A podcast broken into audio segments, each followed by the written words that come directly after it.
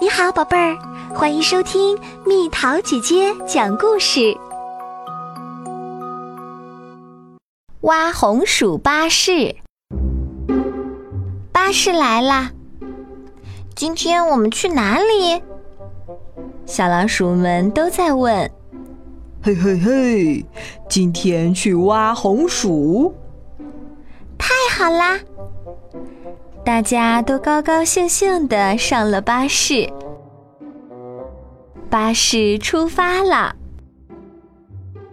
坑坑洼洼的马路上，巴士蹦蹦跳，大家的屁股也蹦蹦跳，蹦蹦跳，蹦蹦跳，蹦蹦跳，蹦！哐当！啊！好疼！挖红薯巴士到站了。可是挖出来的都是小红薯。你挖的那个好大呀，把你的给我吧。不给不给，给我给我，不给不给。两只小老鼠为了一个稍大一点的红薯吵开了架。大家别吵了，快看快看，这下面肯定有一个大红薯，因为它露出土面的叶片那么大。大家马上挖了起来，可是咯吱吱，铁锹根本就挖不出来。于是巴士说话了：“嘿嘿嘿。”请推推我的屁股吧！小老鼠们一齐上阵，推起了大巴士的屁股。嘿呦，嘿呦，嘿呦，嘿呦！啊嗨一嗨，哈哈哈哈！好痒啊！哈哈！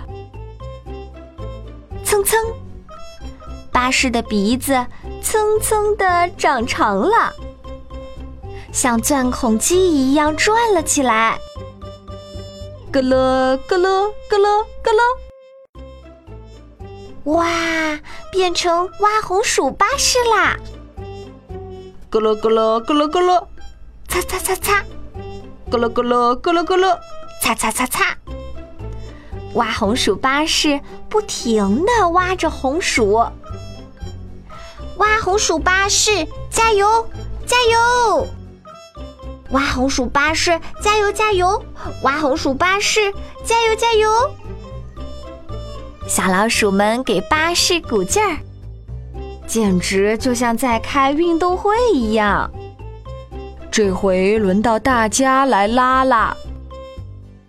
一、二，一、二，简直就像在拔河一样。出来了，成功啦，胜利啦！好大的红薯啊，够吃一年的了。可是，红薯在大家的头顶上咕噜噜的转了一圈，就飞走了。咕噜噜，呼啦！哇哇哇！掉到火山里面去了，可把小老鼠给着急的。不过，且慢！通，红薯烤得焦焦的，又从火山里面跳了出来。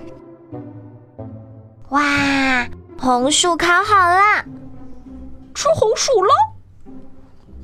大家吃起了热乎乎的烤红薯，焦焦的，甜甜的，热乎乎的。太好吃啦！太好吃了！太好吃了！